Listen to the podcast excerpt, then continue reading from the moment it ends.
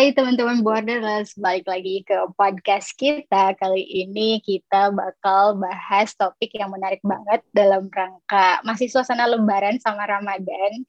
Tentu ada gue di sini Nisa dan juga ada teman gue Adel. Hai Del, gimana kabarnya? Halo, baik-baik. Akhirnya ya udah setelah sekian lama balik lagi yeah. bareng Borderless. Iya, yeah, setelah sekian lama ngomong sekian lama. That's actually well, true. Iya, yeah, but it's okay lah ya. Semoga teman-teman uh, pendengar memaklumi gitu ya. Dan uh, sebenarnya menarik banget nih, mumpung lagi masih suasana uh, liburan apa Idul Fitri juga ya nih Del. Sekalian mm. mungkin kita nyapa teman-teman sambil apa nikmatin waktu sama keluarganya dan kayak bahas tren-tren uh, terkini semasa Ramadan dan Idul Fitri gitu kan. Lo yeah. sibuk apa by the way nih? gue sibuk ya working from home aja nih nggak ada hmm, kesibukan yeah. lain kayak sama sama semua orang di dunia ini kecuali orang-orang yang kerjanya tidak bisa ditinggalkan yes again masih pandemi ya mungkin uh, meskipun nggak bisa sama lebarannya ramadannya sama tahun-tahun sebelumnya tapi semoga ada cara-cara yang bisa dilakukan lah ya buat uh, you know bring the festivity gitu kan That's true. Termasuk kirim-kirim nih Del. Lo kirim-kirim juga nggak nih Del? Mungkin kayak siapin hampers, um, hadiah gitu buat orang terdekat meskipun lo nggak merayakan. Iya, um, gue juga ngelakuin hal itu sih, kayak kirim-kirim ke teman terdekat. Terus habis itu um, mungkin ke keluarga yang juga merayakan gitu kan. Sebenarnya hmm. kayak ingin aja berbagi kebahagiaan gitu, atau kayak simply silaturahmi gak sih? apalagi dengan kondisi saat ini kita tuh nggak bisa ketemu satu sama lain. Sure benar benar banget sih. There's gonna be another way gitu ya alternatif yang harus kita pakai Nah, tapi ngomongin soal kirim-kirim tadi nih Del, pasti hmm. banyak banget nggak sih kayak orang-orang yang sekarang udah mulai aware gimana sih supaya less, you know, wasteful gitu kan kirim-kirimnya, entah itu dari packaging dan lain-lain. Mm-hmm. Um, dan kayaknya menarik nggak sih kalau kita bahas soal itu sekarang?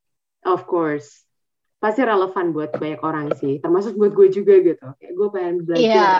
lebih jauh tentang ini gitu. Mm-mm benar gue juga dan gue rasa banyak banget orang yang kayak pengen tahu uh, how sih we address this kind of uh, you know like at the same time problem tapi at the same time mungkin kayak opportunity gitu ya untuk bikin gimana sih kayak products yang kita pakai kita kirim kita consume itu bisa uh, less apa ya harmful gitu ya nah hmm. buat ngomongin itu kita udah punya siapa nih Del udahlah panggil aja langsung panggil siapa aja Del? langsung Ellen Halo Ellen. Halo halo. Hi Ellen. Sorry for uh, a little bit like waiting uh, at the background gitu ya. Gak apa-apa itu nice banget, nice pembukaan sih. Oke, okay, dan uh, let's give Ellen a time ya teman-teman uh, mungkin untuk kayak ngenalin diri nanti uh, of course kita akan explore lebih banyak nih dari Ellen mungkin Ellen bisa ceritain dulu nih kesibukannya gimana sekarang banyak kerjain apa atau uh, if there's something you wanna share to our audience juga Makasih Nisa. Um, halo teman-teman semuanya. Nama aku Ellen.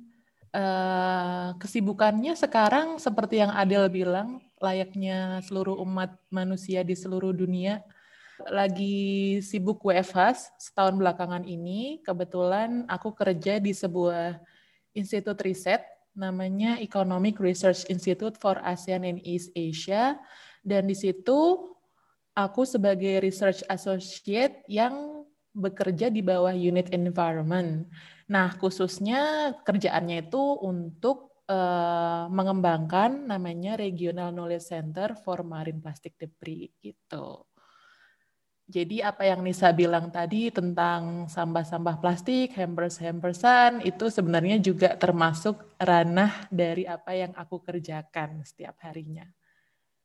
Cool, oke, okay. pas banget berarti kalau gitu ya kita nggak salah nih ngundang Ellen untuk uh, diskusi di topik kali ini nih. Oke, okay. mungkin kita bisa uh, langsung explore aja kali ya, Del. Mm -hmm. Salah satu hal lainnya yang bikin kita tertarik banget buat invite Ellen selain karena kekerenannya Ellen, backgroundnya yang keren. Base-nya di mana sih, Ellen, uh, kantornya? Base-nya di Jakarta. Aha, I see. Jadi ngomongin tentang Southeast Asia, tapi base-nya di Jakarta ya? Iya, karena sekretariat sekretariat ASEAN itu kan di Jakarta gitu, biar mudah aja uh, akomodasinya segalanya. Nice, nice. Nah, Ellen sama teman-teman juga baru bikin paper ya? Baru publish paper ya? Betul, betul. Baru minggu lalu nih publishnya. Wow, seberapa lama tuh proses peer review-nya? Tahu aja. Uh, pertanyaan yang bagus. Uh, sebenarnya konsepnya udah dari tahun lalu ya, akhir tahun lalu mungkin ya. Terus -hmm. um, prosesnya sih yang benar-benar jadi submitnya tuh Oktober tahun lalu, tapi setelah itu kan banyak proses revisinya juga beberapa kali, jadi baru publishnya minggu lalu. Gitu. Super.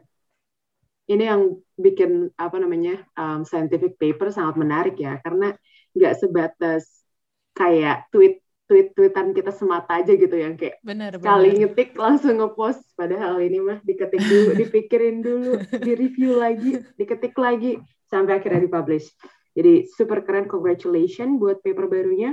Terima kasih. Jadi kita bakalan bahas tentang papernya Ellen ini. Karena kebetulan papernya Ellen dan uh, teman-teman sangat berkaitan sama permasalahan yang lagi kita omongin ini. Kayak sampah plastik, terus habis itu uh, segala bentuk culture-culture kita yang menyebabkan adanya um, sampah plastik yang sampai akhirnya berujung di laut ya kalau ini betul, marine betul. plastic debris. Sebelumnya mungkin Ellen boleh ngenalin uh, siapa aja sih orang-orang di balik paper ini? Ah iya, uh, terima kasih ya uh, pertanyaannya. Jadi papernya itu ditulis oleh empat orang, aku sama teman-teman aku dan supervisor aku. Uh, mm-hmm. Jadi di situ ada supervisor aku Michikazu Kojima. Uh, beliau itu emang sudah istilahnya sudah nyemplung di dunia persampahan. Itu udah mm-hmm. berpuluh-puluh tahun gitu, uh, terutama di wilayah ASEAN gitu. Terus uh, itu juga ada rekan kerja aku satu tim, ada Hendro Putra Johannes sama ada Fusanori Iwasaki yang juga uh, uh, gabung di tim kita di Regional Knowledge Center for Marine Plastic Debris. Gitu. Oke, okay. um, say hi to all of them. Mudah-mudahan next time punya kesempatan buat diskusi juga bareng sama yang lain. Um, Bordeles tertarik banget ya waktu pertama kali Ellen uh, share tentang um, paper Ellen di media sosial. Itu tuh langsung kayak, wow menarik banget nih, ada konsep yang sangat menarik yang ditawarkan di paper ini. Dan kita pengen tahu lebih banyak tentang kira-kira apa sih yang melatar belakangi Ellen dan teman-teman um, untuk mulai masuk ke pembicaraan ini gitu. Jadi judulnya ini buat teman-teman semua, judul dari um, papernya Ellen ini adalah Applying the Extended Producer Responsibility Towards Plastic Waste in Asian Developing Countries for Reducing Marine Plastic Debris.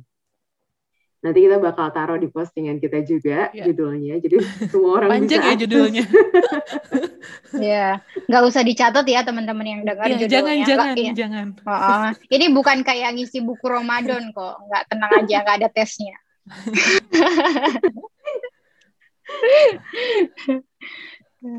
ya benar gak akan ada hampers di akhir buat teman-teman yang bisa jawab pertanyaan ini tenang aja Oke, okay. but but from from the title itself itu udah bisa menjelaskan se apa kayak how new this concept is gitu ya buat apa kita apalagi kita di Indonesia mungkin kayak uh, bener uh, kita mau dengar juga sih gimana ceritanya bisa akhirnya come untuk uh, punya ide ayo deh kita bikin riset ini gitu atau nulis paper ini gitu. Uh, jadi uh, konsep awal untuk uh, mengambil tema riset ini karena seperti yang Adel dan Nisa bilang tadi, kalau misalnya problem sampah plastik itu sudah semakin uh, besar setiap waktunya gitu. Apalagi nih di wilayah kita tinggal di uh, lingkup uh, Southeast Asia gitu di mana sebenarnya semua itu awalnya tuh benar-benar mulai gonjang-ganjing dunia per perplastikan di Southeast Asia tuh semenjak ada penelitian dari Jambek uh, di tahun 2015. Nah itu tuh Jambek bilang kalau ada beberapa negara yang kontribusinya sangat besar terhadap permasalahan sampah plastik di laut gitu.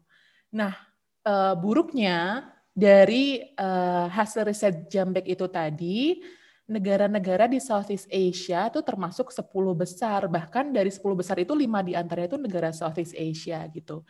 Jadi negara-negara Southeast Asia itu mulai saat itu, mulai beberapa tahun belakangan ini, mulai kayak aware banget mengenai permasalahan sampah plastik di lautan. Sebenarnya itu ada banyak sih solusi untuk menangani sampah plastik di lautan itu sendiri. Seperti yang mungkin teman-teman juga sudah uh, familiar ya, misalnya kayak melakukan ocean clean up uh, ataupun mensubstitusi plastik menjadi material lain yang lebih uh, environmental friendly atau mungkin melakukan kampanye-kampanye untuk meningkatkan awareness racing gitu. Nah, dari banyak hal yang bisa diadopsi untuk mengurangi sampah plastik di laut, salah satunya ada konsep yang namanya extended producer responsibility konsep itu udah mulai dilirik tuh sama negara-negara di Southeast Asia untuk dicoba diaplikasikan khusus untuk menangani sampah plastik seperti itu. Iya, menarik ya. Maksudnya uh, berarti emang ada kayak trigger besar gitu ya yang sampai akhirnya kita uh, mulai ngelirik nih gitu. Biasa lah ya orang Indonesia ya harus dikagetin dulu. Maksudnya kalau nggak dikagetin nggak gerak ya kan.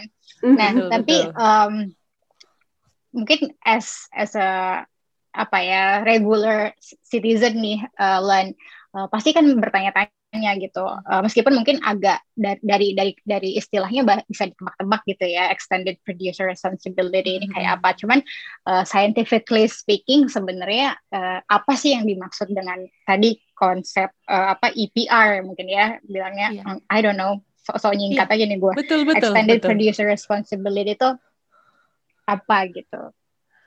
Iya, uh, makasih Nisa buat pertanyaannya. Tapi sebenarnya saya setuju, uh, saya setuju sama pernyataan kamu yang barusan kalau kalau dikulik-kulik nih dari kata-katanya sendiri extended producer responsibility, terminologinya kan kewajiban produsen yang diperpanjang, diperluas seperti itu kan kalau dibedah satu-satu perkatanya. Jadi sebenarnya ya intinya itu gitu. Uh, jadi IPR itu sebuah kebijakan untuk memperpanjang, memperluas uh, kebijakan dari produsen itu dalam mengatur produknya. Jadi selama ini kan kita pahamnya produsen itu bila ingin memproduksi sesuatu, Uh, mereka harus ya mencari material, oke, okay. terus kayak melakukan riset, nanti juga melakukan proses produksi, nanti melakukan uh, proses marketing, pendistribusian barang gitu. Namun di konsep IPR ini kewajiban produsen tidak hanya sampai di mana tidak hanya berhenti di, sampai di di produk itu dipakai oleh konsumen gitu, tapi ternyata itu masih diperpanjang lagi gitu. Gimana caranya produsen juga ikut ambil andil dalam memanage atau mengatur produk uh, setelah dipakai oleh konsumen seperti itu. Jadi produknya tuh setelah dipakai oleh konsumen tuh diapain gitu ujung-ujungnya biar ujung-ujungnya pasti tidak menimbulkan dampak-dampak yang buruk, misalnya dampak lingkungan ataupun dampak terhadap uh, kesehatan manusia seperti itu. Hmm, oke okay, oke. Okay. Jadi kayak responsibility-nya tuh uh, lebih dari yang conventionally kita sekarang udah tahu oh, gitu ya kan. Yeah. Kalau uh, tradisional apa uh, konsep producer gitu, pokoknya udah sampai di tangan konsumen, dah gitu, bukan yeah, tanggung jawab betul. kita lagi gitu ya. Uh -uh sekarang ada tanggung jawab nih belum selesai gitu. Nah contoh realnya tuh kayak apa sih Len? Maksudnya kayak mungkin kan uh, masih agak-agak abstrak nih ya gitu. Apakah uh, nanti ketika udah dikonsum terus I don't know mereka responsible terhadap uh, waste-nya atau ada hmm. apa sih mekanisme yang hmm. yang yang praktikalnya gitu? Mekanisme yang praktikalnya sebenarnya gini ya, uh, kalau misalnya sebuah produk dikonsumsi oleh konsumen kan biasanya kita pahamnya uh, kewajibannya individual gitu. Habis itu kayak uh, oh individu harus separate the waste, habis itu waste-nya nanti tanggung jawabnya habis itu lari ke pemerintah, misalnya pemerintah habis itu harus diapain masuk ke landfill ataupun diolah buat jadi tenaga listrik gitu. Tapi di situ kan sudah nggak ada lagi uh, peran dari produsen. Nah di sini bedanya konsep EPR gitu. Jadi de, semua proses manajemen waste management itu setelah pokoknya setelah produk dipakai oleh konsumen itu ada tanggung jawab dari si produsen itu. Jadi produsen harus harus benar-benar mikirin ini nanti sampahnya mau dikemanain nih habis dikonsumsi oleh si konsumen gitu. Uh, jadi emang harus benar-benar sampai akhir harus tahu benar-benar nanti itu akan dikemanakan gitu. I see, I see. Ini uh, karena kita nggak ada sponsor ya, jadi nggak boleh sebut merek. Tapi kayaknya uh, apa gue menemukan contoh-contoh gitu kali ya dikit kalau misalnya kayak mungkin teman-teman uh, familiar nih ada brand-brand tertentu kayak clothing yang mereka sekarang udah punya kayak box-box gitu kalau misalnya udah rusak gitu terus mereka kayak okay, you can collect this uh, misalnya di di shop tertentu atau station tertentu gitu ya. Kayak bikin the whole system work supaya uh, apa after uh, consumer nanti kita tahu gitu ya si ya. barang-barang itu produk-produk itu larinya ke mana gitu ya. Betul betul. Hmm. tadi seperti yang Ellen bilang bahwa si EPR konsep ini tuh masih baru ya? Sebenarnya bukan masih baru sebenarnya konsepnya tuh udah lama banget tapi baru dikenalkan untuk plastic waste itu baru-baru ini gitu. Mm -hmm. Sebelumnya itu EPR banyak banget diterapkan untuk uh, electronic waste uh, kayak TV, kayak hmm. uh, baterai gitu-gitu banyak udah banyak diterapkan sejak tahun kalau aku nggak salah tahun 70-an tuh udah ada konsepnya Del sama Nisa. Oke. Okay. Okay. Jadi kira-kira apa sih Lan yang menjadi core dari uh, EPR ini, dari konsep EPR ini, yang membuat konsep ini bisa diterapkan di sampah plastik gitu? Dan kira-kira apa sih yang dijual dari konsep EPR ini kepada produser dan juga kepada konsumer gitu. Apa yang menarik dari konsep ini? Hmm, yang menarik ya eh, dari konsep ini uh, itu tadi sih karena produsennya harus yang lebih aware gitu, berani berbuat, berani bertanggung jawab gitulah istilahnya. Uh, jadi kalau udah bikin produk sesuatu ya harus berani mempertanggungjawabkan itu produk uh, akan bagaimana ke depannya sampai produk itu habis ya, habis mm -hmm. di dunia ini gitu. Gitu right. sih menurut aku. Dari sisi produsernya, apakah mereka akan mendapatkan keuntungan-keuntungan tersendiri ketika mereka menerapkan ini?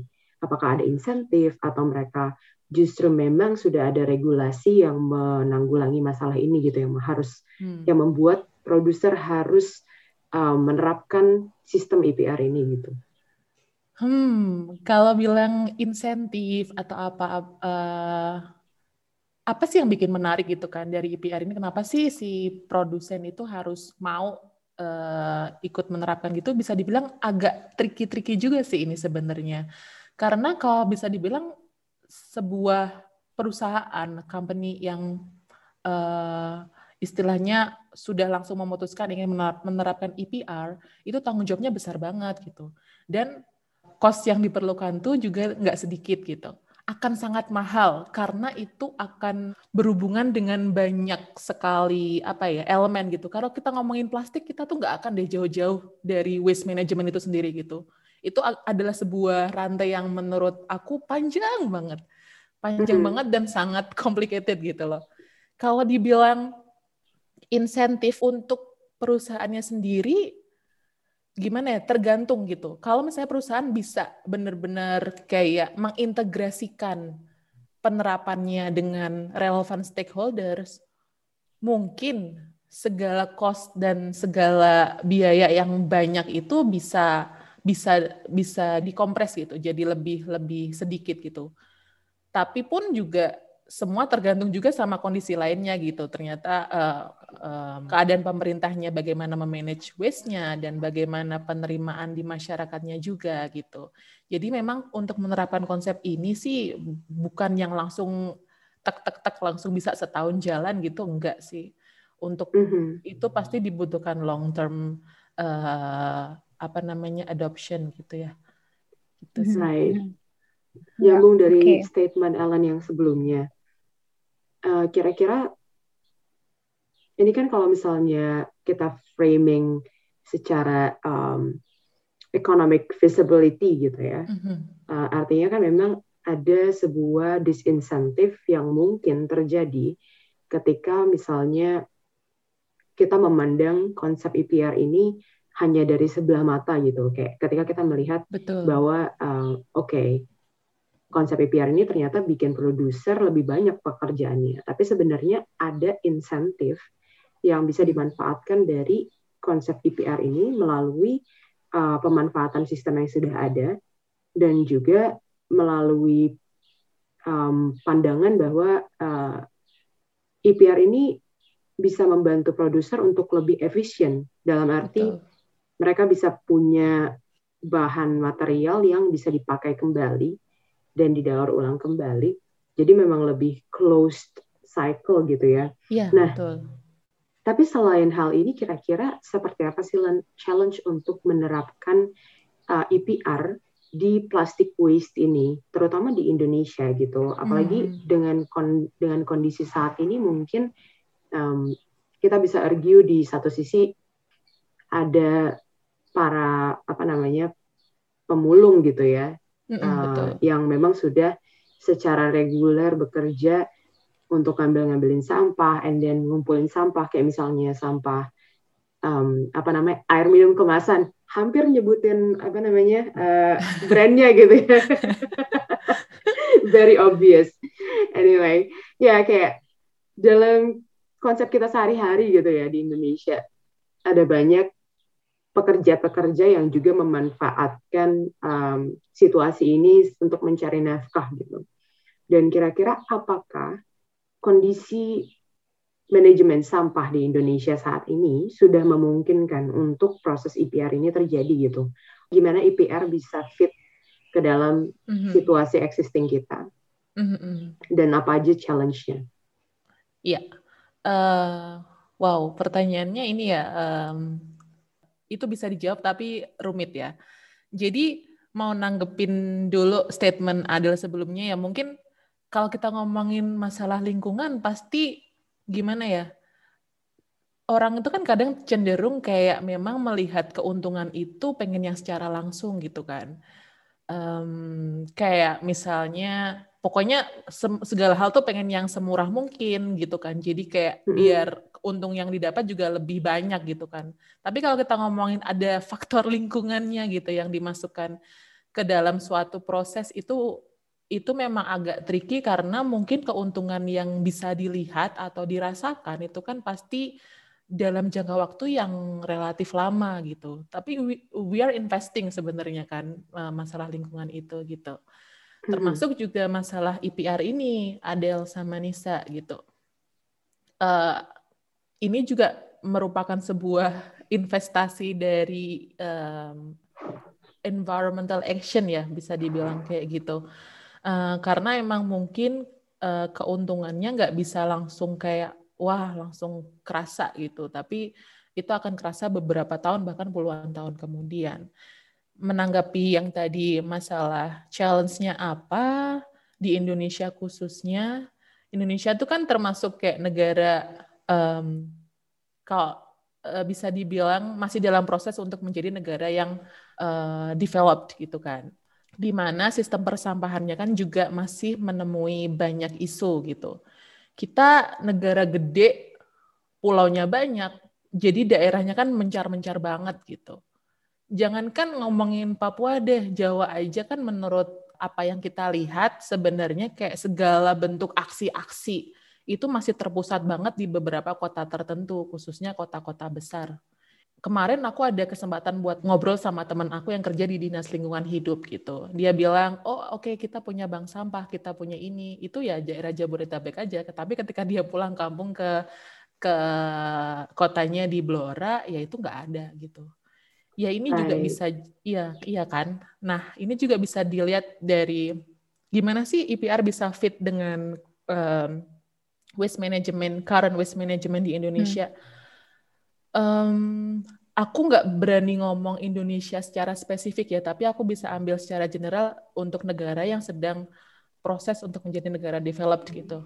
Dan hmm. untuk negara-negara besar, maksudnya besar dalam arti geografis gitu ya. Um, hmm. uh, jadi uh, challenge-nya itu macam-macam. Misalnya nih, waste management itu sendiri. Lagi-lagi waste management itu sendiri gitu. Kita nggak akan jauh-jauh deh ngobrolnya. Pasti ujung-ujungnya ke waste management-nya itu sendiri gitu.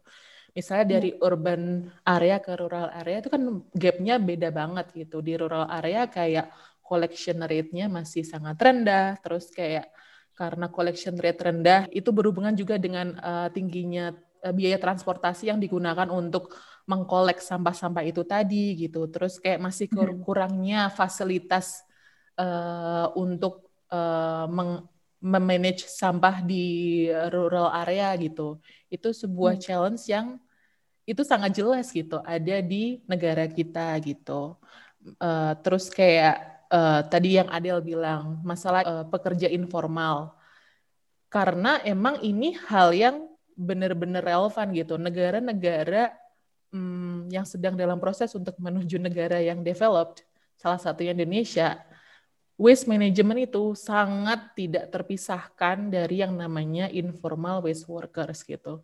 Karena informal waste workers itu besar gitu peranannya di the whole system gitu.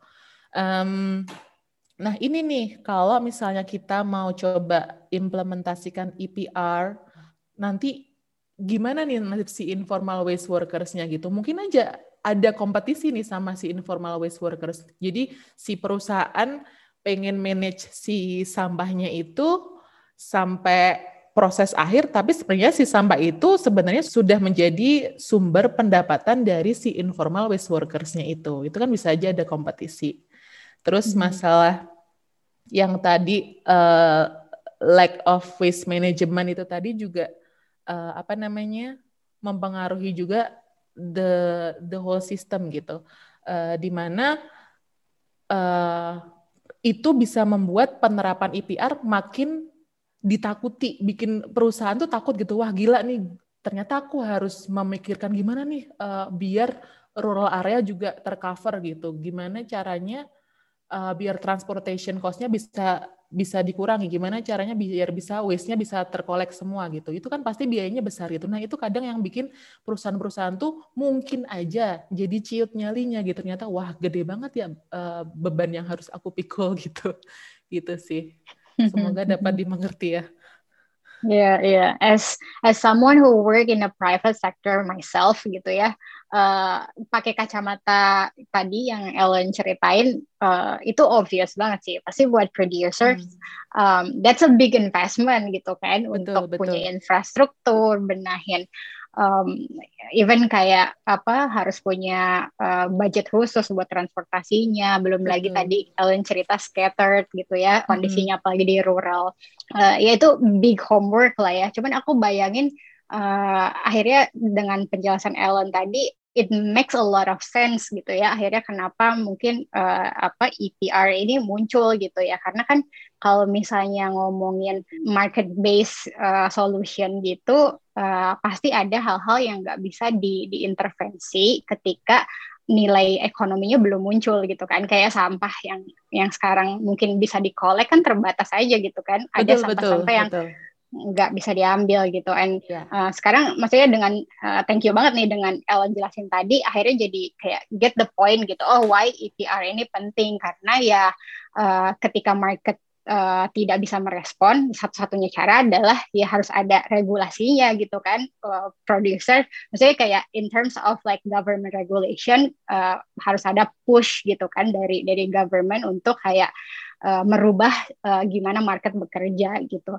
Ini menarik banget sih Ellen gitu. Tapi kalau misalnya tadi Ellen cerita soal challenge-nya banyak, terus how gitu? Maksudnya uh, in terms of tadi uh, Indonesia sebagai negara yang masih berkembang, uh, what we need to prepare gitu loh. Maksudnya kayak enabling environment-nya kayak apa nih Ellen gitu. Meskipun aku sebenarnya udah tahu bocorannya dikit sih, udah baca papernya Ellen.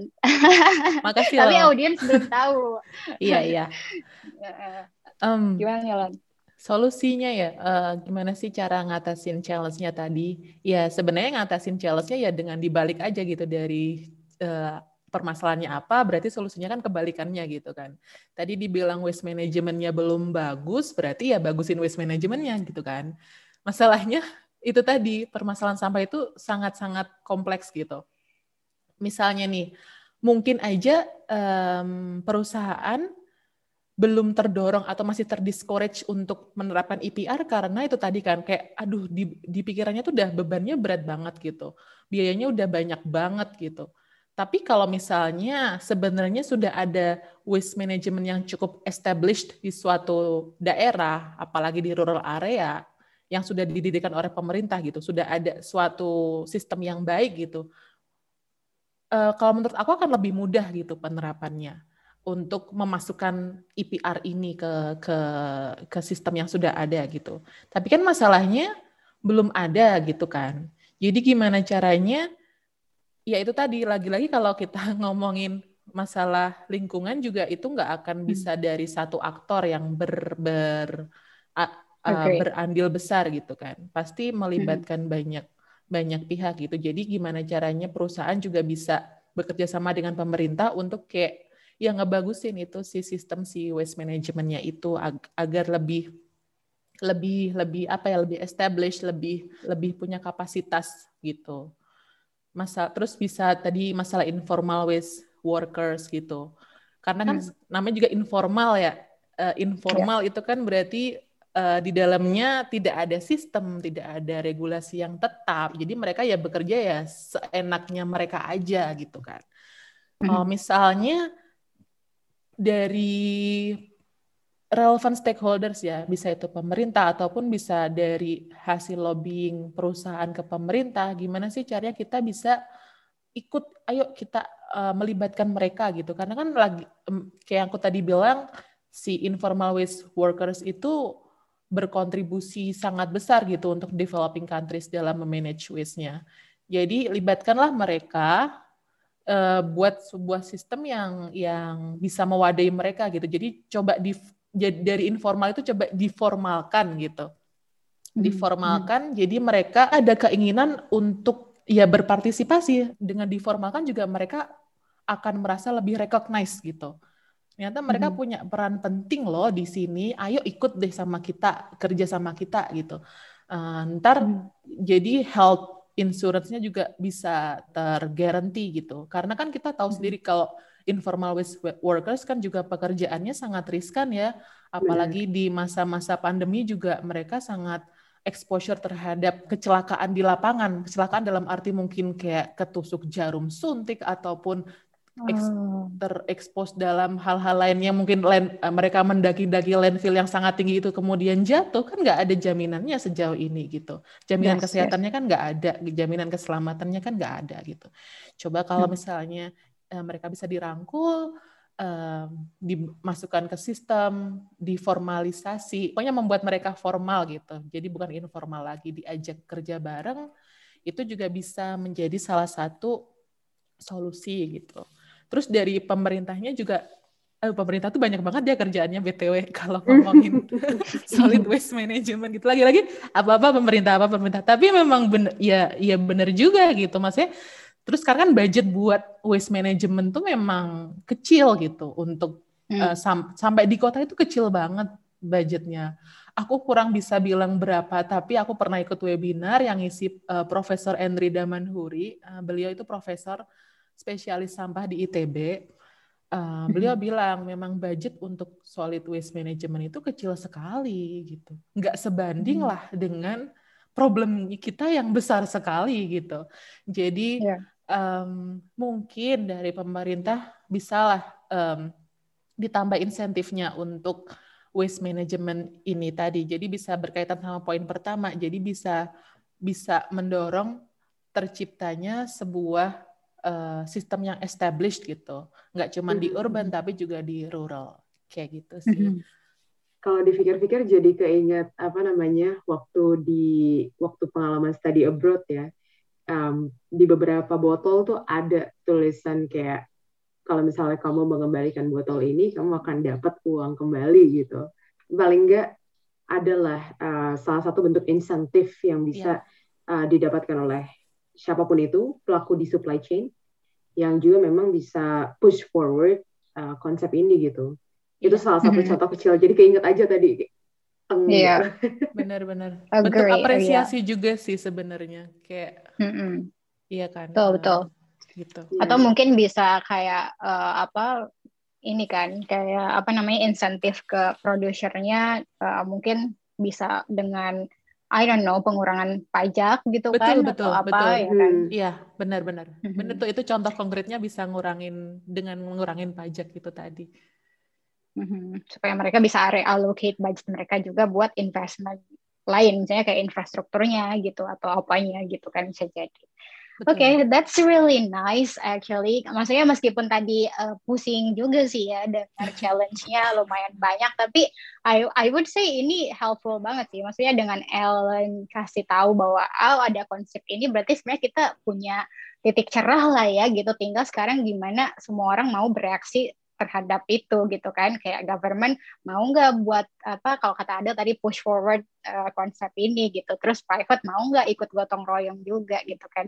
Kitanya mau juga nggak tuh? Kalau misalnya nanti besok beli-beli apa-apa dibalikin lagi atau misalnya dipakai lagi atau I don't know mungkin kayak uh, apa di di uh, recycle lagi gitu kan. Well nice um, to wrap up jadi memang konsep EPR ini uh, sangat promising buat diterapkan di sistem kita yang udah udah terbentuk ini ya. Tapi memang kita baru bisa melihat uh, penerapan ini berjalan dengan baik ketika semua aktor sudah ikut campur di dalamnya. Jadi termasuk dari tadi yang Alan bilang dari produsernya juga, uh, dari governmentnya juga perlu ada push forward, uh, dari bentuk regulasinya, dari segala bentuk sistem uh, yang bisa menciptakan insentif juga kepada setiap produser dan juga uh, consumer juga ya. Dan di sisi lain juga kita harus acknowledge bahwa memang Indonesia ini heterogen gitu. Tadi Ellen udah pointing out bahwa ada perbedaan antara uh, kondisi waste management di rural dan juga di urban dan juga ada banyak sporadic um, initiative as well yang juga berbeda-beda gitu. Um, distribusinya memang tidak merata gitu. Jadi perlu ada perbaikan waste management juga yang memang bisa dilakukan ketika ada uh, campur tangan dari pemerintah itu sendiri. Dan mungkin aktor-aktor produser juga harus lebih aktif lagi uh, untuk bisa saling apa ya merangkul satu sama lain gitu. Karena mungkin kalau permasalahan sampah plastik ini kan um, sudah bercampur ya di endpoint gitu. Jadi mungkin perlu ada uh, engagement antara satu produser dengan produser lainnya juga engagement juga dengan pemerintah. Jadi memang ada banyak PR di sini. Dan satu hal lain yang menarik yang diangkat sama Ellen tadi juga adalah bagaimana menciptakan wadah yang inklusif bagi informal workers yang lapangan pekerjaannya berkaitan dengan waste management ini. Uh, dimulai dari mm-hmm. formalisasi mungkin pendataan atau uh, hal-hal uh, lainnya yang bisa mensupport uh, informal workers untuk masuk ke dalam sistem gitu ya banyak banget yang kita pelajarin.